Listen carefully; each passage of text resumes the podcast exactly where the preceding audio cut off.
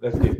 In the city, we gon' slide, bet I be there pronto. Me, my guys, we really live. Lord, forgive me, pay my tithes. Please don't have me reach inside, and that's in the console. Keep the semi when I ride, lit off Henny when I drive.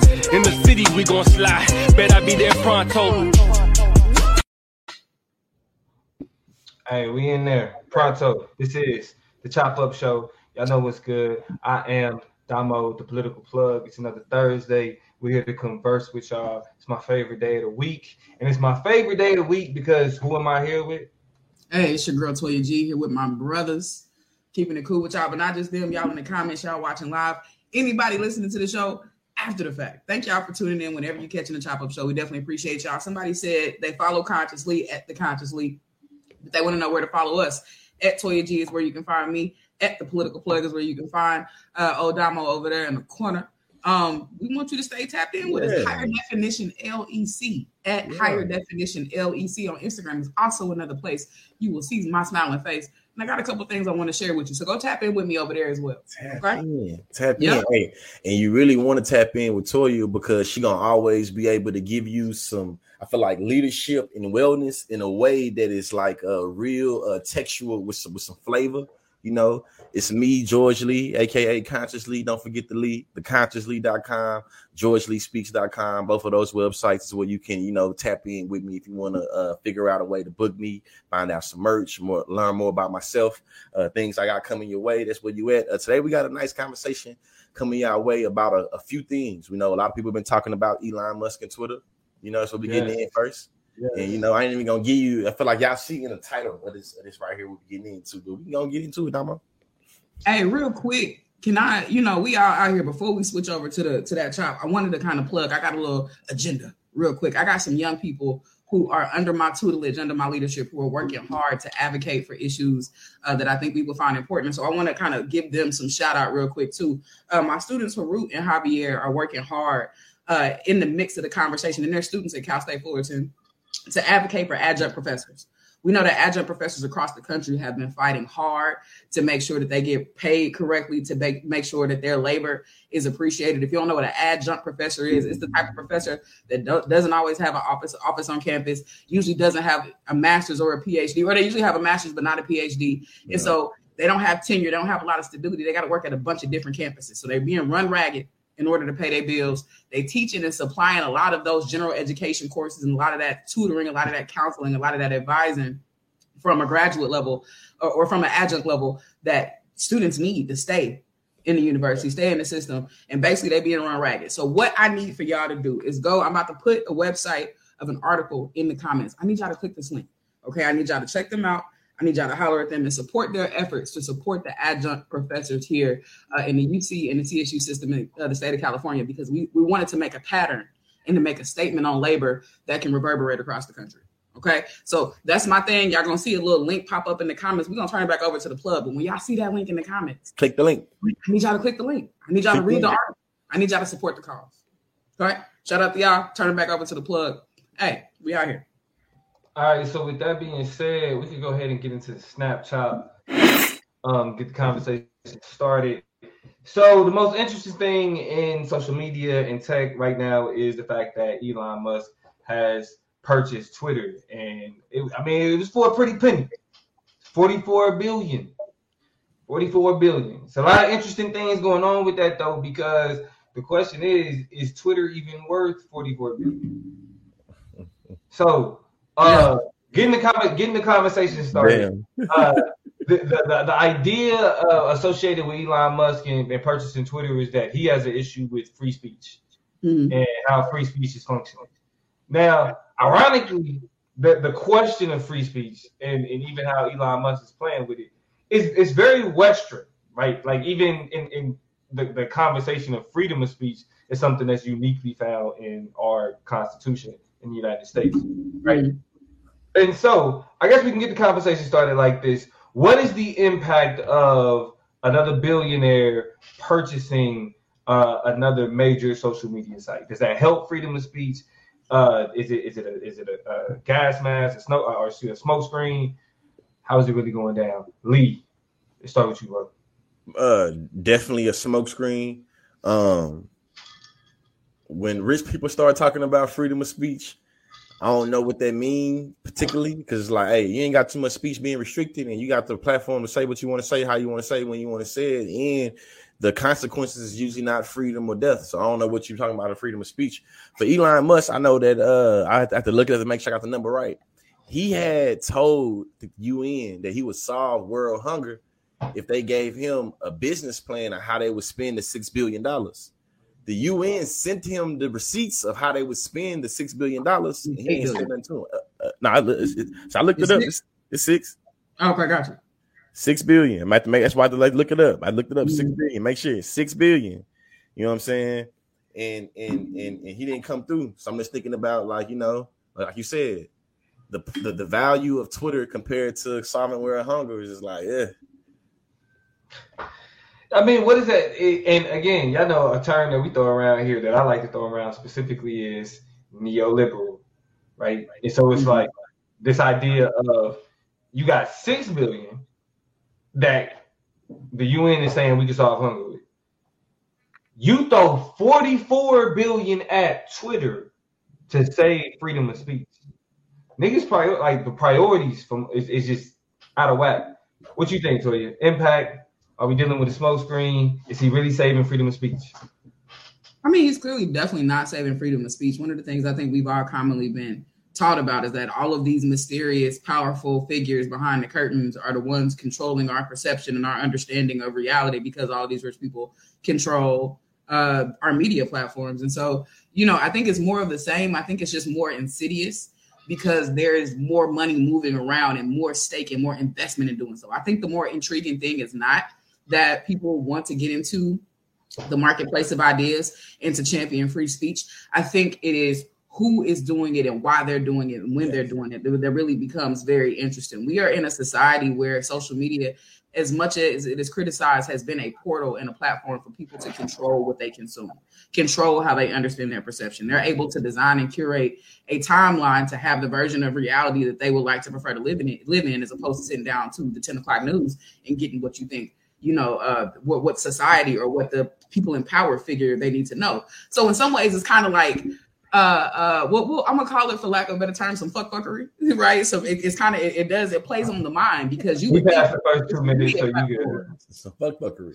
Hey, with these social media platforms, the way we're able to design the news makes it feel like you are developing, you know, a, a version of the truth that resonates with you, but the the filter that is coming through still starts from somewhere. It still starts from the top, and the nozzle of that is still from people who want to control media. So, real quick, uh, to answer your question too, I came across this tweet that was very enlightening in terms of who controls media, and it said this, and this blew my mind. Uh, the richest guy on the 2021 Forbes 400 list owns the Washington Post. Number two now owns Twitter. Number three owns Facebook. Numbers five and six started Google. Numbers four and nine started Microsoft. Number 10 owns Bloomberg. Free speech. You decide. Right. So when you start okay. to really okay. mm-hmm. to be clear, okay, so let's let's I just want to be able to attach the facts. I would yeah. You're saying out of the top 10 richest people in the world, mm-hmm. how many of those top 10 own some form of major media, whether social or traditional? Six. Six. I mean, no. I, I, I see one, two, three, four, five. The, the only number that is not represented is number seven in the list that I just presented you. The only person so nine in media. So nine of the richest ten people own mm-hmm. some form of either traditional or social media. And I really want y'all. I'm gonna run through this list one more time because I really want y'all, y'all to understand these big major components that fuel and shape the way that we understand information and free speech. The Washington Post, one of the hell, Jeff Bezos, by the way, by the way, is the person who owns the Washington Post. That made it. He bought that recently, and he bought that recently. To be clear, he bought that recently, and made a commitment, unlike uh, uh, Elon Musk, to be completely uninvolved and unattached, no influence on the way that news flows. But sure, right? And if y'all listen to this and y'all can't see me, I'm doing a little mm-hmm, wink, wink, wink, uh, because I don't buy that either. You're not finna wink pay the podcast. That, you know that wink specifically for the podcast crowd. Exactly. Shout out to, to, to, those live watching. Well, Washington Post. Then you got number two with Twitter. Number three, clearly Mark Mark Zuckerberg uh, over at Facebook. Five and six started Google. Don't know their names. Um, numbers four and nine started Microsoft. So that's Bill Gates and whoever started Microsoft with him, don't know his name. Um, and then number 10, owning Bloomberg, don't know who that is. However, say, I say, say, I know, I know the, the, the list I'm looking at right here got Jeff Bezos, Amazon founder. He worth 156 billion dollars. He bought the Washington Post for 250 million dollars. John Henry, he owns the, uh, uh, uh he is a part. Uh, yeah, he owns the uh, trading firm JW and Henry and Co. He's worth 2.5 billion. He bought the. George, George, George, you said that he so Jeff Bezos, who because he recently bought the Washington Post. To be clear, yeah, recently bought, bought it. He, he did it because the accusation was he did it as a flex to Donald Trump. you know, because a lot of the, the beef that Donald Trump was having with the Washington Post. You said it was for 255 million? 250 million. 250 million. Twitter was recently purchased by Elon Musk for 44 billion. billion. The only difference is that is a tech media, so you got to put that in there in terms of the price. And I feel like I'm, am I got a little lag? But yeah, a little. Uh, you are. But I mean, keep talking through it. But but I, I guess like that that it's it's that much of a gap between social social media and traditional media that the Washington Post was purchased for a two hundred a, a couple hundred million, and Twitter alone goes for billions. I mean, to transition the conversation though, because George, you were saying that it was something specifically like uh uh what what was the issue that individuals owning these these major media platforms? You know, I've been I've been I've been trying to get my financial literacy up. So I know that uh, Wall Street Trapper and uh, Your Leisure was talking about how if when when when you when you're trying to invest in a company and that and and and the board members are not the main stakeholders in that company, it's probably not a it's not really a good company to uh, invest in. And thinking about how in terms of just authority and power and control, how you have one individual that can control literally the entirety of the company. You know how that's bad, and how usually it's like a, a, a multiple people that own tech companies and media companies, and not just you know just one person, or or at least in the terms of Twitter. You feel me? I don't, I don't understand it because it's like saying that like if you're talking about a board, like saying that like the difference between a board owning it and then like Jeff Bezos or Elon Musk independently owning it, like it, it's it's really just splitting hairs. It's like whether or not we got an issue with one billionaire as opposed to six billionaires. You know what I mean? Sitting on a board making it making a difference. Uh, Toya, would do you believe that it that there, that it poses a unique difference in having one individual own uh, a, a, major major shares in a social media platform or a tech platform as opposed to the board operating in control of a social media platform? I mean, yeah, the question is like, okay, so the question is, does it make a, a significant difference, or is one better than the other? I mean, I don't really know.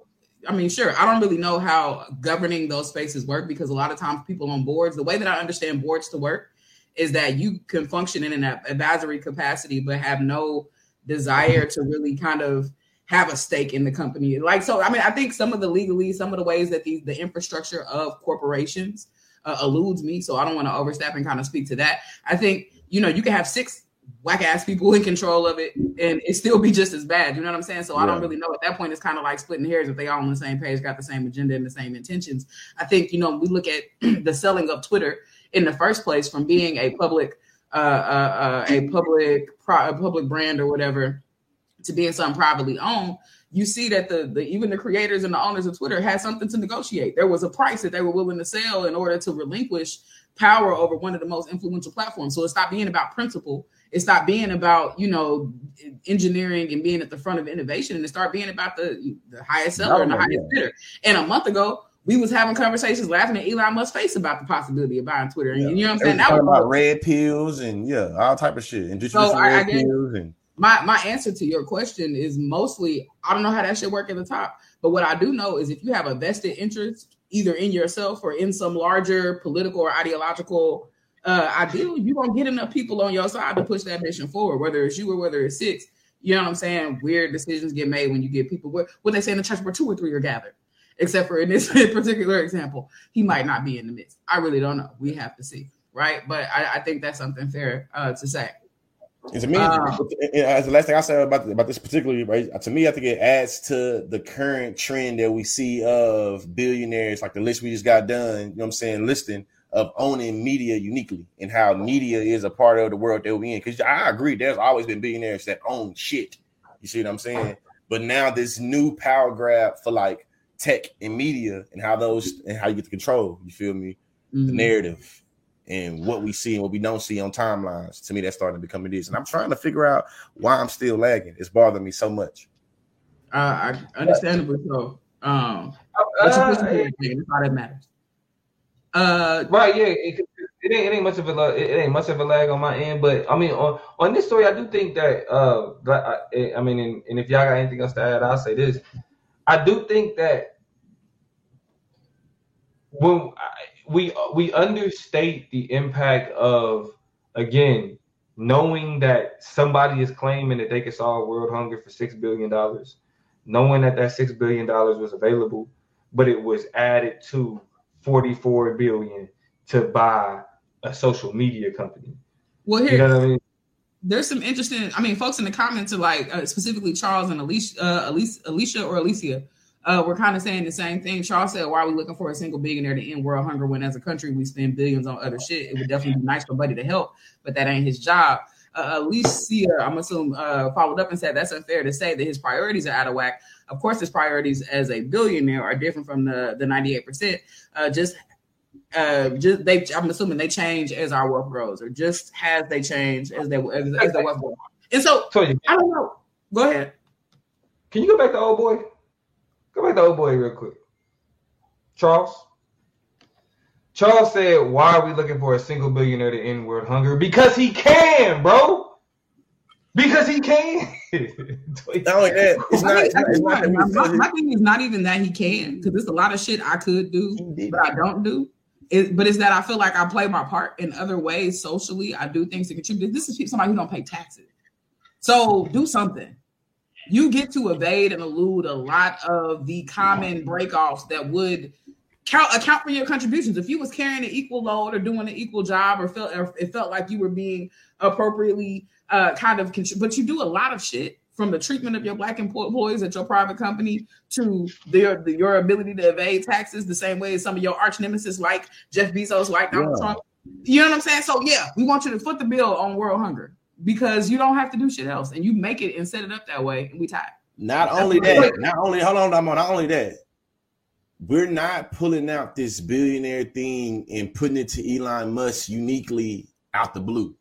There is a context and history of Elon Musk individually himself voluntarily being like, yeah, if y'all give me the spending plan for how y'all gonna spend this six billion dollars, I will give it to y'all. He mm-hmm. said that he didn't follow through what it is. You see what I'm saying? The only thing I want to throw in here too, just to make sure we're clear on, because I just got done doing a lecture on this like two weeks ago. How we've been indoctrinated to understand freedom of speech, that only applies to the federal government and to government to state. It does not mm-hmm. apply to private private entities or private space. Not so to me, I see it as this gaslighting is that you have the team around you and the resources around you for your ass to know better and recognize what freedom of speech is and what it ain't. So mm-hmm. for you to get on Twitter and gaslight all these people and act like you know what's going on, because what I see from the comment section here and what I know from having conversations on social media, it's a lot of people that really don't know or have a very surface level understanding about a lot of these concepts like freedom of speech. Mm-hmm. So it's like, yeah, man. It's the same way. I mean, you know, you know, we get we get HIPAA. You, you get some you get some legalese, you get some language, and all of a sudden you think you know how it works, and then have the people running around talking about HIPAA, don't know about HIPAA. So it's a great example of how we self-aggrandize ourselves and appoint ourselves to be scholars in these yes, areas where we're trying to have these conversations, and that's just not our lane of jurisdiction most of the time. Hey, nah, but I mean, I, am gonna be honest. I'm gonna be honest. I, I I'm not giving anybody the pass of you if if the claim is made that we can address world hunger with six billion dollars, and that's a feasible number. Like if a motherfucker say, "Bro, you can take care of your family," like you are somebody that makes two hundred million dollars a year, and you can take care of everybody with your last name and the people connected to them for three million dollars a year, mm-hmm. and you choose to take your 200 something million and then go spend it on land or whatever. Something because something that's gonna be valuable, right? Because we Man. like not, we can't deny the value of Twitter. But to like to really deny the responsibility of being able to to fend for that many for such a large group of people and still instead use that. This is a, like listen, I'm a preacher about neoliberalism till I die because this is the problem with our Let me throw something in real fast too. Just throw something in. I'd be simple to be quick. We don't have the same energy or the same, you know, standard when it comes to how we're spending money. Think about the outrage right now we have for BLM spending six million dollars on the mansion.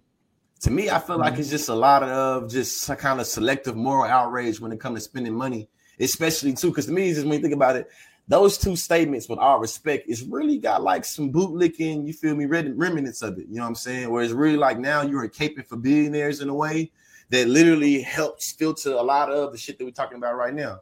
Because it's like now it's like you don't you don't have that responsibility to do X, Y, and Z and X, Y, and Z. But it's like if you don't have that responsibility, then who does? You have the ability to influence policy making process. You have the ability to, get to get bu- uh, bureaucracies and lobbyists and interest groups. You have the ability to get government subsidies and get tax breaks. So when we've been footing the bill for Tesla, shit, we see in uh, in 2012, you know what I mean? He had a two billion dollar net worth, and now he got two hundred billion dollar net worth. We as taxpayers help him get that. So to me, it's like when you start talking about priorities and fairness, it's like where is priorities and fairness for the 98% that y'all, you know what I'm saying, distinctive, distinctively talked about, acknowledged in the comment. Think differently, yeah. Think differently, as in we gonna exploit your ass and be like, yeah, I'm gonna do what I want to do with my money and shut up for you if you don't like it. We don't have that same energy for anybody else, especially poor people. Right. I think- and- go ahead, Go ahead. No, go ahead. No, no, no, no, because I because I was going, to. yeah.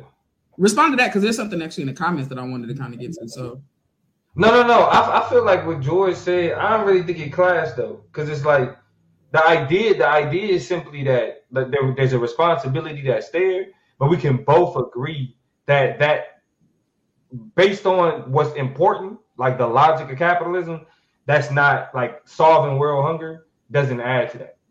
It, does, it doesn't increase that benefit. It's, there's no incentive to do that. Specifically, when you can spend 44 billion to flip that to 100. You know what I mean? So that's why I want you to go ahead. Well, and and- well, the only thing that I wanted to kind of go back to, and this is something that's in the comments. Uh, Charles is uh, saying or mentioning that the government has this, these responsibilities, not private citizens. And then Alicia comes back and asks the question. Um, I want to know what the amount of wealth is needed for strangers to to get to determine what uh, someone else does with their money, because at every bracket, individuals could and should be spending some of their money on other things instead.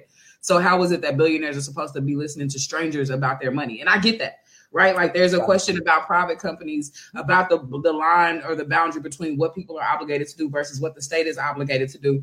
I'm still going to go back to you are not helping the state or supporting the state or allowing the state to do what it's supposed to if you're not paying your taxes to it. So that's kind of the first place I want to start there. Even if we try to put it off on the state and put it off on whatever, and that, this also alludes to a very complicated and messed up system too, because we know how our government is very messed up in taxation and on taxation and allows for these tax breaks. It's not that Elon and them is like, I'm not paying, we'll see you next year. It's literally that their tax bill is being read as zero because of the ways that tax systems are structured in this country to benefit billionaires. All of that being said, I, you know, you're like, who said they gotta do this and who said they got? I'm saying they gotta do that. I'm being Thank like, you.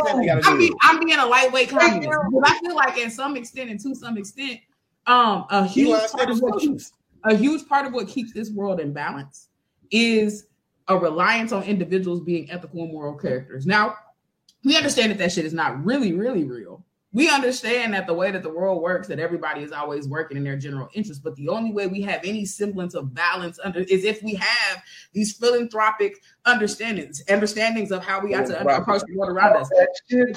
Have, Talk that communism shit. Talk that socialist shit. you know, I just, and I, and I called it light lightweight because I'm not I don't know and this isn't I'm I'm no no no mathematologist I'm no economist I am I'm I don't have the lane or the jurisdiction to be like this is the The economic system. I'm not one of those to say that this is the one that's going to save the world I just believe in a world of reality that there has to be some line. I don't know what it is. I don't know what the bright line is, but some point to where the the, the wealth that you have that will secure your generations 10 times over. At that point, we can be like, all right, we should have to get some. Like, yeah, you Can have to I- get can can I suggest a bright line? Can I suggest a bright line? Sure. Having the ability to be able to do it.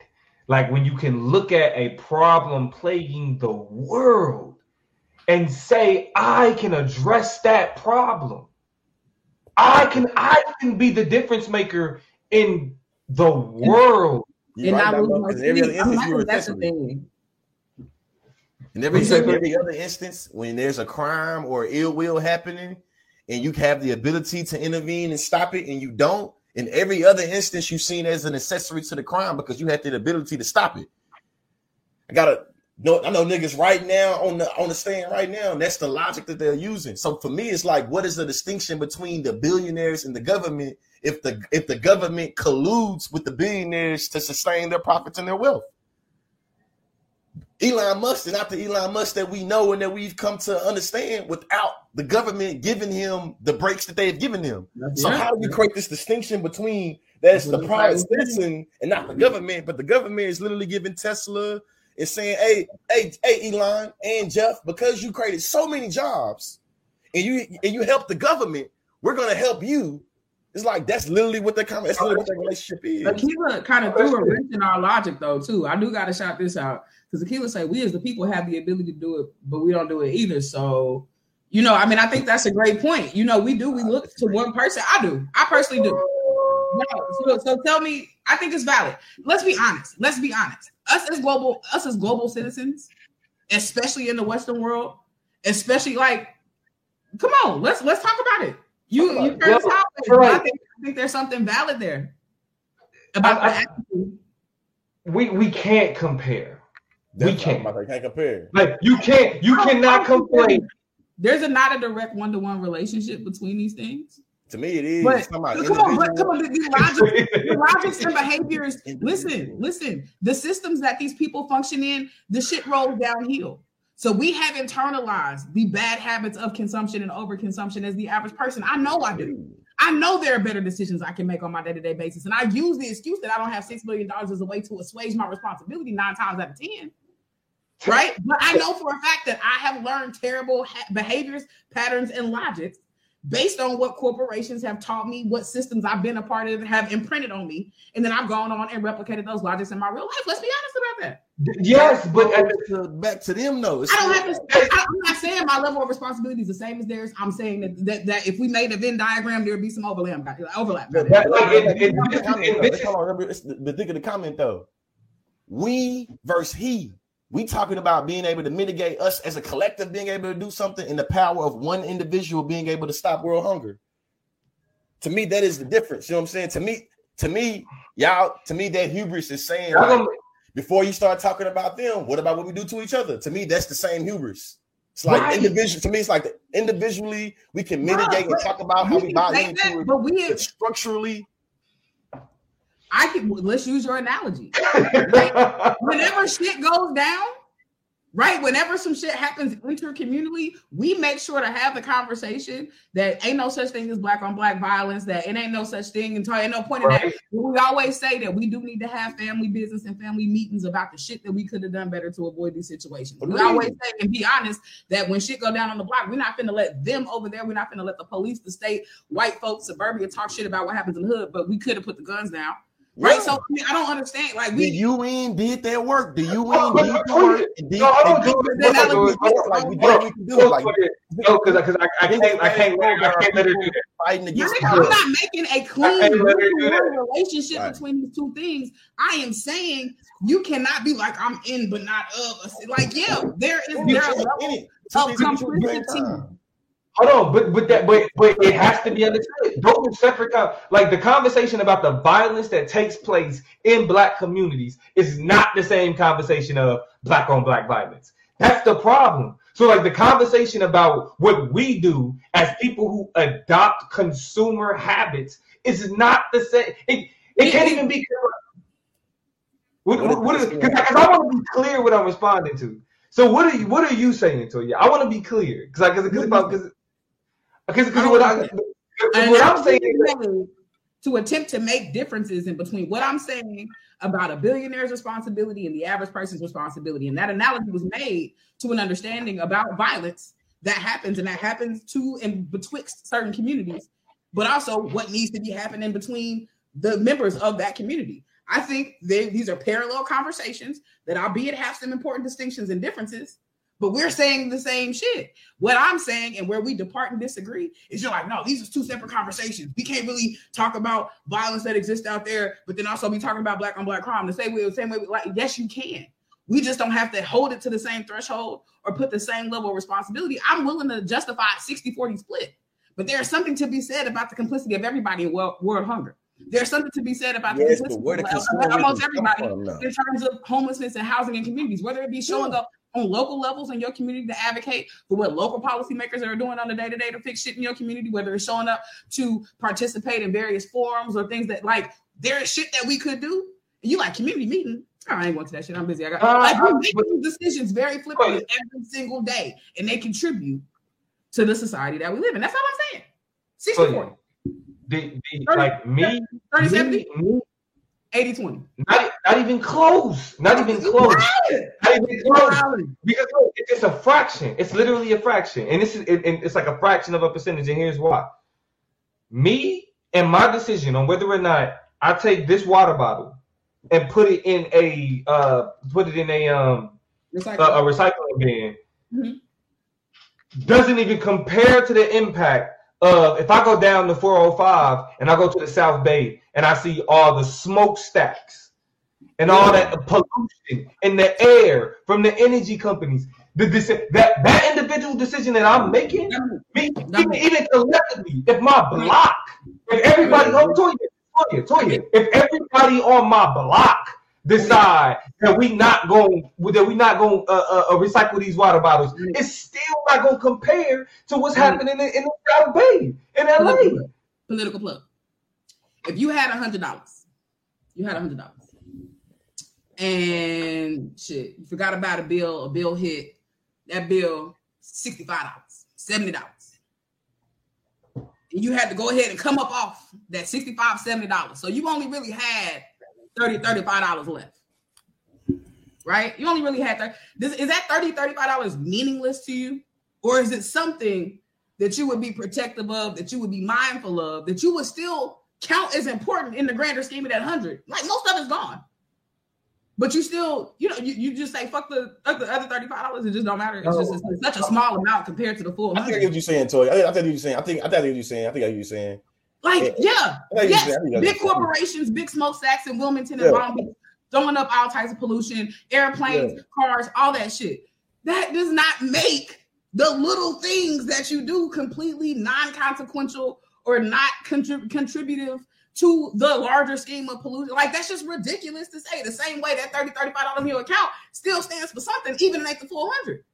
Like we, let's do, let's do, let's talk about it. If you had a pizza, I could come up with a thousand analogies and somebody ate the to, to me, it's, but, but, you to me, it sound like to me, it sounds like we're getting at literally talking about saving the environment and like talking about like plastic straws. Like we probably shouldn't use plastic straws. I can agree with using plastic straws, but in the grand scheme of things, it's like, yeah, even if the whole society go to using paper straws, when we talk about what we talking about, you know what I'm saying, emissions and pollutions, is like, yeah, to me, it's like we're talking about power and wealth, and we're talking about poor people have their due in terms of how wealth happens. And it's like, nah, that's not how that works to me. It's like, yeah, poor people Just, can consume better, but where do we get the consumer practices? Well, who, who, who's incentive? Who, these consumer practices didn't fall out the sky. They didn't come out the ground. They came from the corporations that we're talking about have the most complicity and accountability with dealing with what we're dealing with. It's like, yeah, the consumer consumerism that we have those corporations benefited from it and they colluded with the government to be able to push it, to get subsidies to be able to do X, Y, and Z. I just want yeah, we should, we should, we should, yeah, we should, we, we should go do it like that. But it's like that, that, that doesn't, that doesn't change what, uh, what, what Elon Musk can do with bureaucracies and interest groups, and you know what I'm saying, like literally the policy making process. And I know that that's what we all know about, and we know we'll what like, about. Like we can what we want to do, but if they, And I look at this, if they ain't a yacht doing what they want to do, the tide gonna hit bro, us. Regardless what we do. But look, right. this is where it gets dangerous, though. This is where it gets dangerous, right? Because let's say, let's say, I'll concede that individuals specific, specifically working as a collective has a major impact. Mm-hmm. I'll concede. Right? I can see that. Too. I'll concede that. I can see that. He's trying to make a strategic concession. what is your how? However, is because it it has to be understood though that the language of the individual responsibility is uniquely used to disguise the impact of major corporations and how they as a collective have a larger impact of even individuals working as a collective. So you could have it you could have 15 million people recycling making sure these plastic bottles are repurposed and don't end up in the ocean. And guess what? The deforestation in the Amazon that's dictated by 10, maybe 15 people will still have a larger impact than the 15 million people making sure that they put these in the damn recycling bin. That's what got to be understood.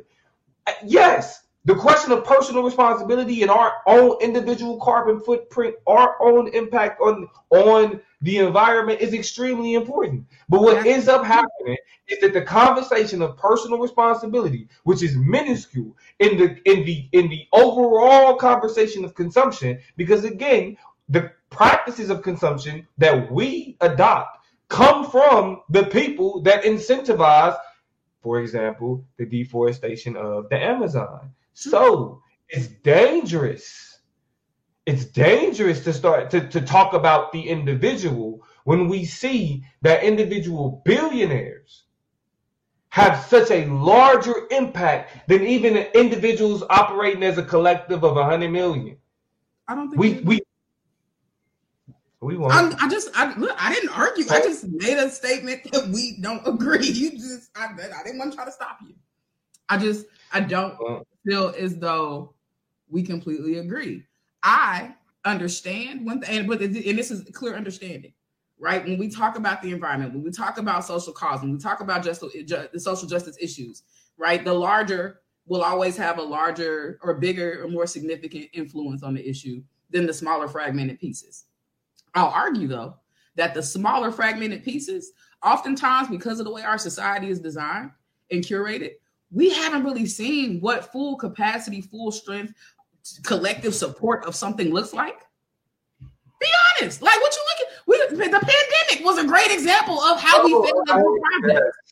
Uh, yes. Every yo, everybody. Like, it's terrible. So we we can't even art like yeah. I think the obvious surface level of uh, like perception of the issue is clearly like if you have more power in the situation and we don't have to like we, we make decisions like that. If I can make one decision as a parent for what's for dinner instead of going around the room trying to figure out what everybody wants, we're gonna have dinner a whole lot sooner, right? That's logical, right? So I, I get that component of it, what bothers me and frustrates me is that we have been so overly dependent on large institutions, large entities with powers making moves. We underestimate and have failed to explore the capacity of people working together to kind of have that root and brunt force. It's the idea that we're not minorities, we're actually a majority, but it's the way our mind thinks.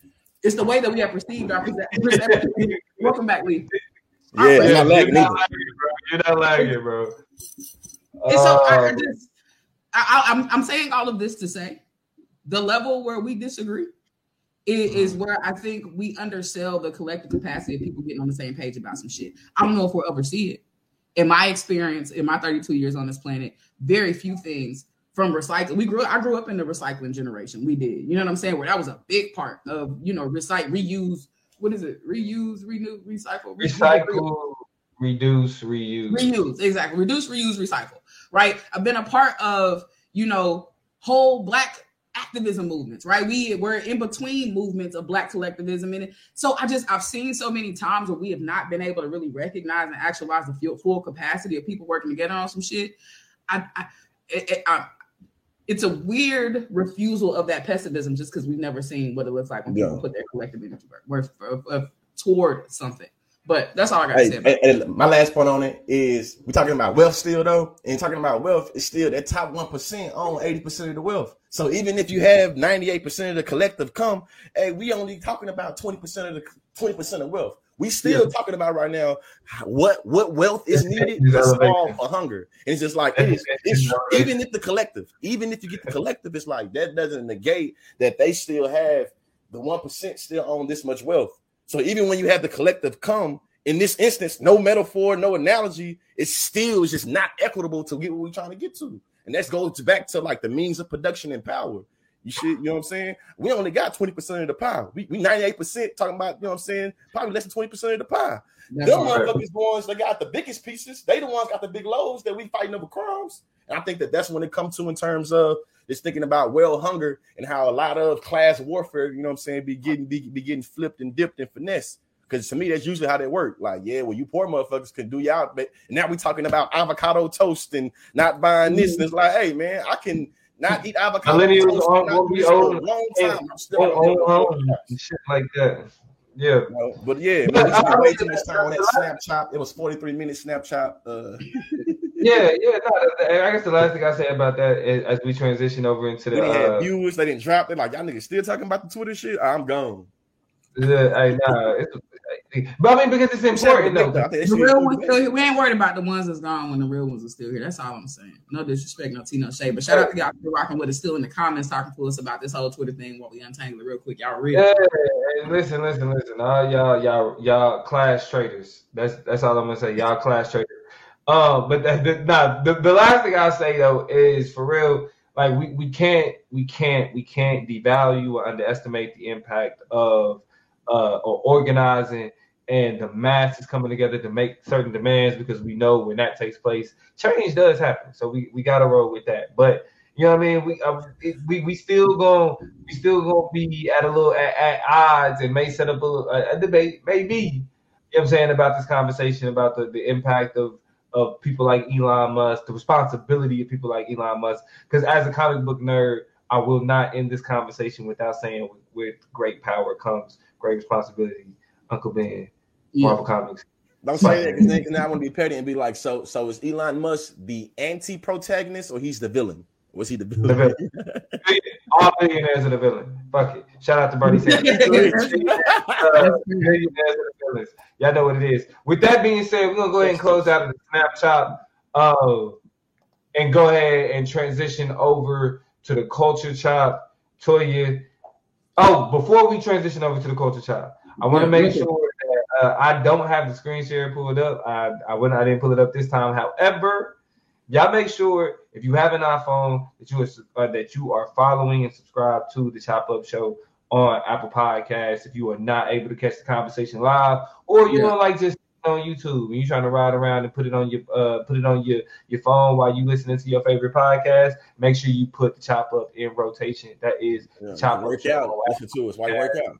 You can hey, you all of that. Man, you can run all of that. Listen to it. On, uh, Spotify, uh, wherever you get your favorite podcast from, you will be able to find the Chop Up Show. So y'all make sure y'all do that. With that being said, Toya, let's go ahead and transition transition into the culture chop. All right, so the culture chop for today. What's up, y'all? Just coming in. Big love to y'all or heading out. Um, definitely love the fact that y'all rock with us tonight. Um, for the culture chop, I want to talk about generations. Um, and that's because a lot of conversations that happen in our society, happen around us, are largely, especially right now, being viewed and broken down in the in the to generational divisions, right? Uh, Lee mentioned the avocado toast and the, uh, you know, saving on this and that, and, and, and, these tips that us as millennials have been given to get ahead or to help the economy. And we all know that's a whole bunch of crock of bull when Cap is doing what Cap is doing. Cap is full of cap, cappy, capping. Um, and by cap we mean capitalism. Right. So um, there's just a lot of, you know, weird things generationally that we have to acclimate ourselves with. The the thing that inspired this, uh, shout out to my homie Dina if she's listening, is me and her was going back and forth about some stuff at her job because she was talking to me about how she was like, man, these new kids is different, man. These kids, you know, these young ones. She she she basically is a manager. She's a, uh, um, in charge of hiring, and she was like, I'm noticing a pattern in terms of our hires, in terms of our rates of rehiring and opening up positions and turnover and stuff like that. And she was like, man, it seemed like if you was born in the 2000s, you so quick to quit Like if you was born in the 2000s, you come and if you don't like something, you angry about something, you upset about something, ain't no mediation, ain't no talking about it, ain't no sticking around, waiting around. These young ones, she was like, just if they in their 20s, they out of here. You know what I'm saying? Whereas other employees are staying a little bit longer, and they she can also see it in hiring patterns of the places they work even before they got to her. It's like this is the pattern, the habit, the way that we are they that that, that generation uh, the Gen Z is what they're called, is approaching that. I also saw, uh, I follow What's Trending. It's just called What's Trending. It's a pretty interesting uh, uh, uh on Twitter uh, profile on Twitter. Yeah, no, on yeah. Instagram, actually on Instagram. What's trending? And they, they probably got a Twitter too. But I saw a screenshot from a Dollar Tree that said it's a sign on the door uh, Dollar, Tree? Dollar Tree in Indiana that says, and this is on 420. I apologize for us closing again. My new my my Two new cashiers quit because I said their boyfriends can't stand here for their entire shift. Don't hire Gen Z. They don't know what work what work actually means. Now hiring baby boomers only. Thanks. Right? That was what the sign said I did. So that's kind of what is inspiring my, my mindset and where I'm at with this conversation. And we're gonna get to breaking down some of those issues in labor and work and stuff like that in a minute. Damn, they said forget all the rest of them. We don't we ain't got no forget Gen X, forget millennials, Look. we only hiring boomers because them I mean, like damn. It's, it's, so I think that brings us to an interesting place. Dina's in the comments right now. She, I'm a recruiting manager, and it's hard to keep employees right now because uh younger younger new hires are just difficult to work with. So I get before we even get into that specific part, what era? So we are millennials, right? We all identify yeah, as millennials. millennials. I know plug you a little old. No, no, no, no, yeah, we're, we're all millennials for sure. Millennials, okay, because I know I'm a little older, so I don't know older, if he was in the generation before that or whether cusp of Gen X. Old people, man, you know what I'm saying, trying to be mindful of the elders on the show. Um, yeah, I'm coming at his neck. He don't even care. Uh, he too old to realize it. I'm seeing that.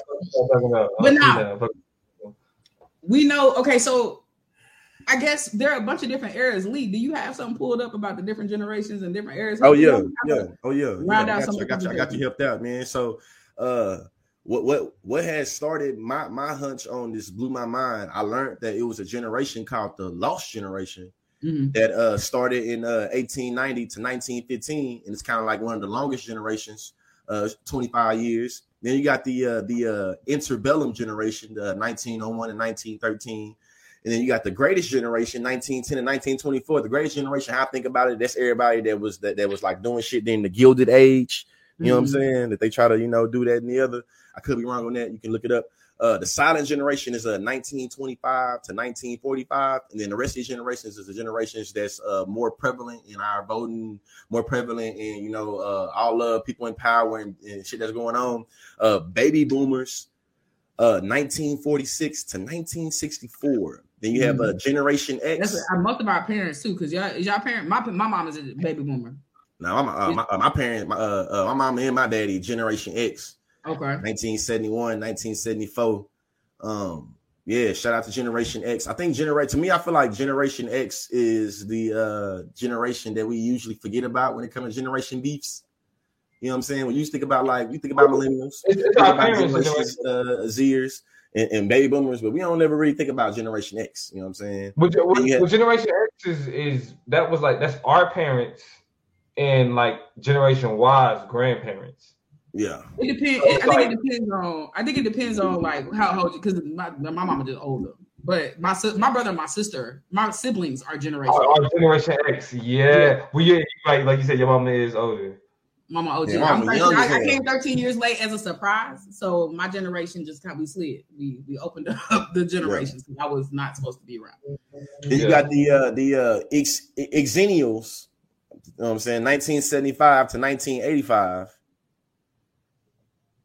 and and and, and uh, uh, this right here got the uh, uh, Xennials is a sub a sub generation because they also uh, uh, cross over because in 1985 also crossed over with the uh, millennials from 1980 mm-hmm. to 1994. Then you got Gen Z from 1995 to 2012. Then you got Gen Alpha from uh, 2013 to uh, 2025. These new new kids. These new new kids. So we broke it down. You know what I'm saying? Kind of era by era and um, I think it's important if y'all in the comments, you know, I want to assume what area y'all in. I know we definitely be having a whole bunch of different people representing different generations. So this is the time to rep your gen. If you in the comments, Gen X, talk like boomers. Why you say why you say that? Maximum tactile. Why you say that? Gen X talks like boomers. I wanna I wanna hear the breakdown on that. But my question to y'all, considering these generations, is what era, what generation, if you could, and this is without all the baggage, right? So I know sometimes when white people ask this question, like, what decade could you, if you could be born in any era? And we like, Man, we got like, some. Yeah, hey man, we got it all around. We got people in 1980. It's a lot of it's a lot of different diversity in millennium. comments. Oh, 87. Shout out to uh, shout out to Gen Z Shout out to- building. Yeah, we here. Um, my- I'm my question uh, That's all right. Is without all that baggage, think about a black person in the black world. Think about black culture, black society, black realities. If you could grow up in any era or any generation, including the one that you're in, if you would just stay, what era would that be? What generation would that be? I'll repeat the question. Baggage aside, let's pretend this is a black ass world and we're not worried about all the whiteness and the weirdness that makes our realities a little bit more difficult than it had to be. In your own black ass world and your black ass mind, if you could pick another generation or your own to be a part of, which one would you choose? Listen, I'm not gonna lie. I'm gonna go first on this one. Hold on, George. I'm gonna go first. I would have, and, and, and listen, my my reasons are gonna be superficial, and I apologize if y'all make fun of me from the get go, but it would have been the '80s because the I would have wanted to. All right, don't judge me. Don't judge me. I would have wanted to fall in love with the type of music that came out in the 80s. Like it was a weird, it was a weird of like it was a weird mix of like some ghetto mm-hmm. shit, like some really sweet ballads, like the New Jack Swing era of music. That's That like, is so and weird. like, I can't and, and like listen, you you got that side of it, but then to but then to have like survived the 80s. like, Yeah, as Like, black, a black person, black man to survive the 80s. That's a salute. Like my mom, like she came up out of the era, and I, I don't put my mama on blast. Like my mama was the traditional drug dealer girlfriend. I'm probably gonna write a book on her life. No bullshit. Like I'm probably I'm, I'm probably gonna write a book on her life because like the Traditional shit drug, mama- drug, drug dealer girlfriend.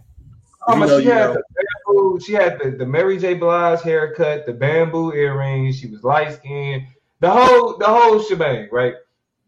So one being able to just like like the, the culture of the 80s was dope, but then like even surviving the mother the like the 80s like would have been Yeah.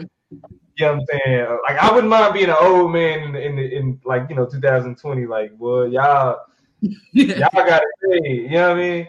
Like Yeah. instead of being a millennial, being like, "Fuck!" Like I missed all the that shit. about and it. now I got to deal with all of this shit. So Nah, it see, it me, I feel like I feel like I would I would love to be the age I am now. Like you know what I'm saying, like like late late late twenties, early thirties, and like the late nineties, early two thousands. You feel me? That that era right there, I would love to be an adult in that time right there. Let me be a part of the the, the new the new bringing in to Web 2.0, the dot com boom. Yeah. Goddamn, uh, all this entrepreneur. I want to, I want to, I would, I would have loved to be the age I am now at that time in like the early 2000s, Bro. late 90s. Like wearing them me big ass jeans and motherfucking 2000. and their white tees. Yep. Yeah. them motherfuckers. Let me be an Yeah. adult that. That's how I feel. Like let me be an adult, and you feel me. Back when we was uh, leaning with it and rocking with it, instead of me being in like middle school, high school, let me have been an adult in that time with the same mindset that I have right now. Whew, man. Hey, You know, like I, we was go because we were kids, right? Like we were like when we were doing the lean with it, rock with it. You I you said you was in middle school. I was, I was ninth I grade, eighth grade, I ninth grade. Like right, you was eighth grade, ninth grade, we was a little bit older. So I guess I was I was a little bit old. That was when I started. You know what I'm saying? Like I lived that. You feel me? So like yeah, that was my shit. Go ahead. I want to be adult when Well, no. this thing came out.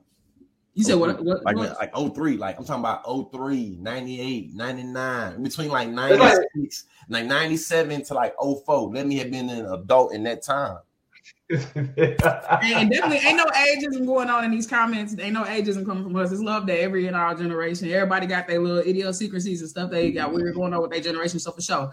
We asked uh uh Maximus Tata a question, the, the, the comparisons between uh Gen X and boomers. And the reason why he said a lot of them are being mistaken for boomers is that they do kind of have some of the same talking points, the same ideas, which gets to something we're gonna get where it's like the boundaries of generations are kind of weird, right? They should be a little bit more flexible and permeable than what they are because there's a lot more people with connections and overlap and understandings about the world that are being grouped with the wrong people in their generations. But that's a that's a conversation we'll have in a second. Um, I would say. Oh, can I interrupt real quick? Mhm. Um, so Queen Alana want want want to make sure that we all recognize that a black autistic child was attacked by law enforcement in a local Target last week. If you if you don't mind, Queen Alana, uh, put where that local Target was. So if people want to hear more about this story, we want to give them access to that. Uh, but police have given no reason as to why he was assaulted and tackled to the ground. He was not charged with the crime. While the boy was being attacked, his teenage sister tried to intervene on his behalf.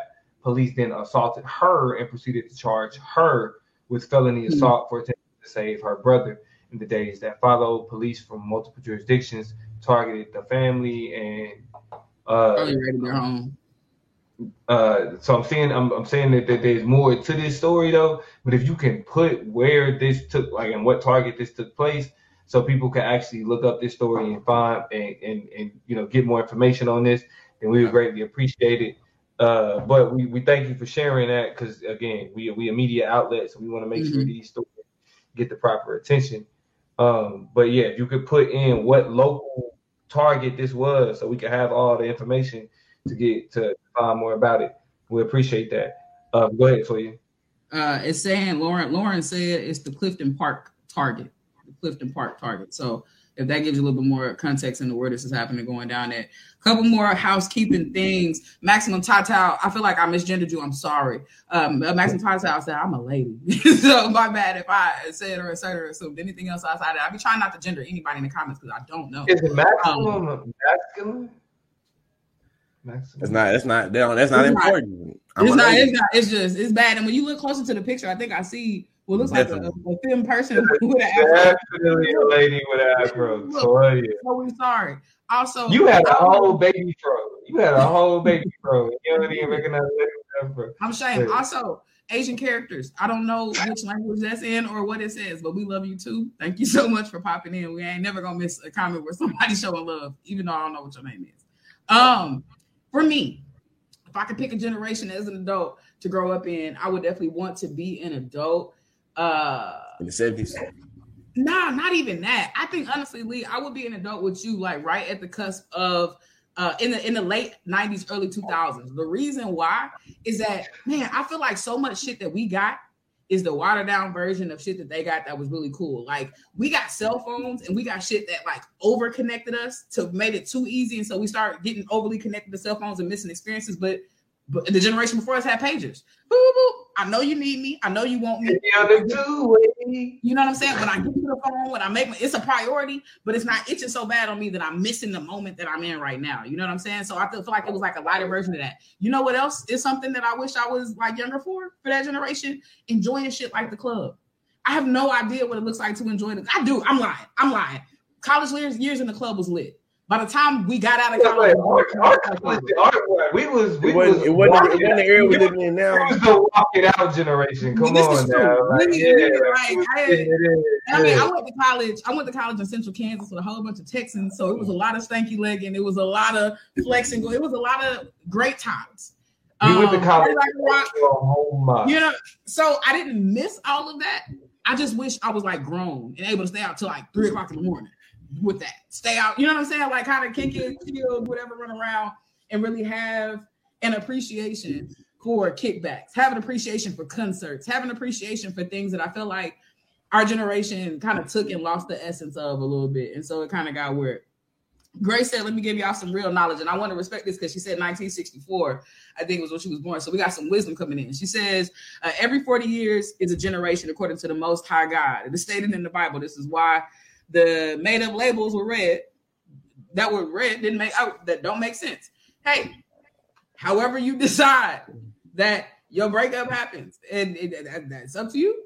I, you know, I think to be more specific, when we talk about generations, this is some research that we did. The ways that they kind of develop uh, these different indications of generations are based on things like, let me look, how are generations determined? One is by technology.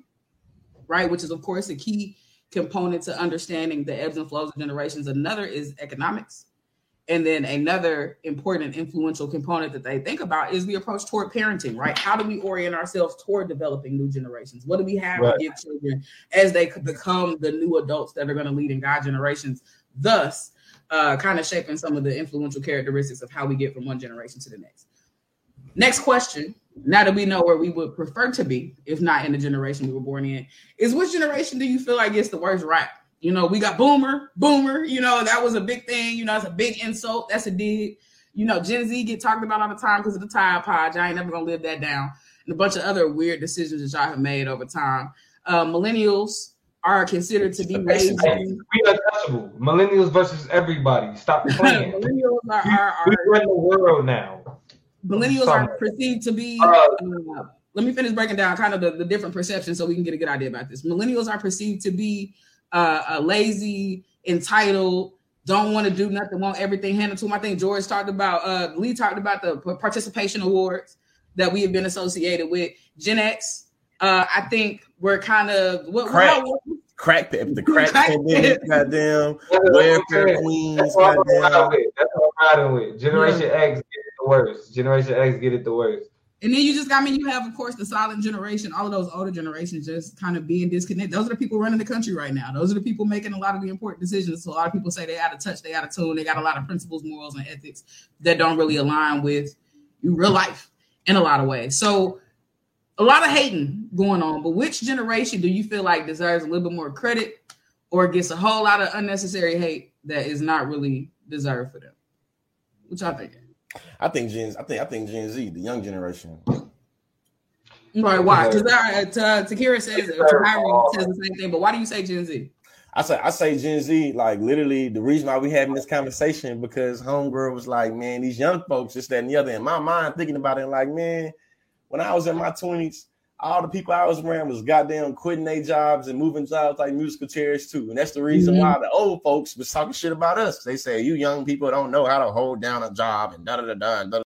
If you own a vehicle with less than 200,000 miles and have an auto warranty about to expire or no warranty coverage at all, listen up. CarShield has a low-cost month-to-month vehicle protection plan that covers more parts than ever. Visit carshield.com/audio to find out how you could pay almost nothing for covered auto repairs. Drivers who activate this vehicle protection today will also receive free roadside assistance, free towing, and car rental options at no additional cost. Get your free quote today at carshield.com/audio. That's carshield.com/audio.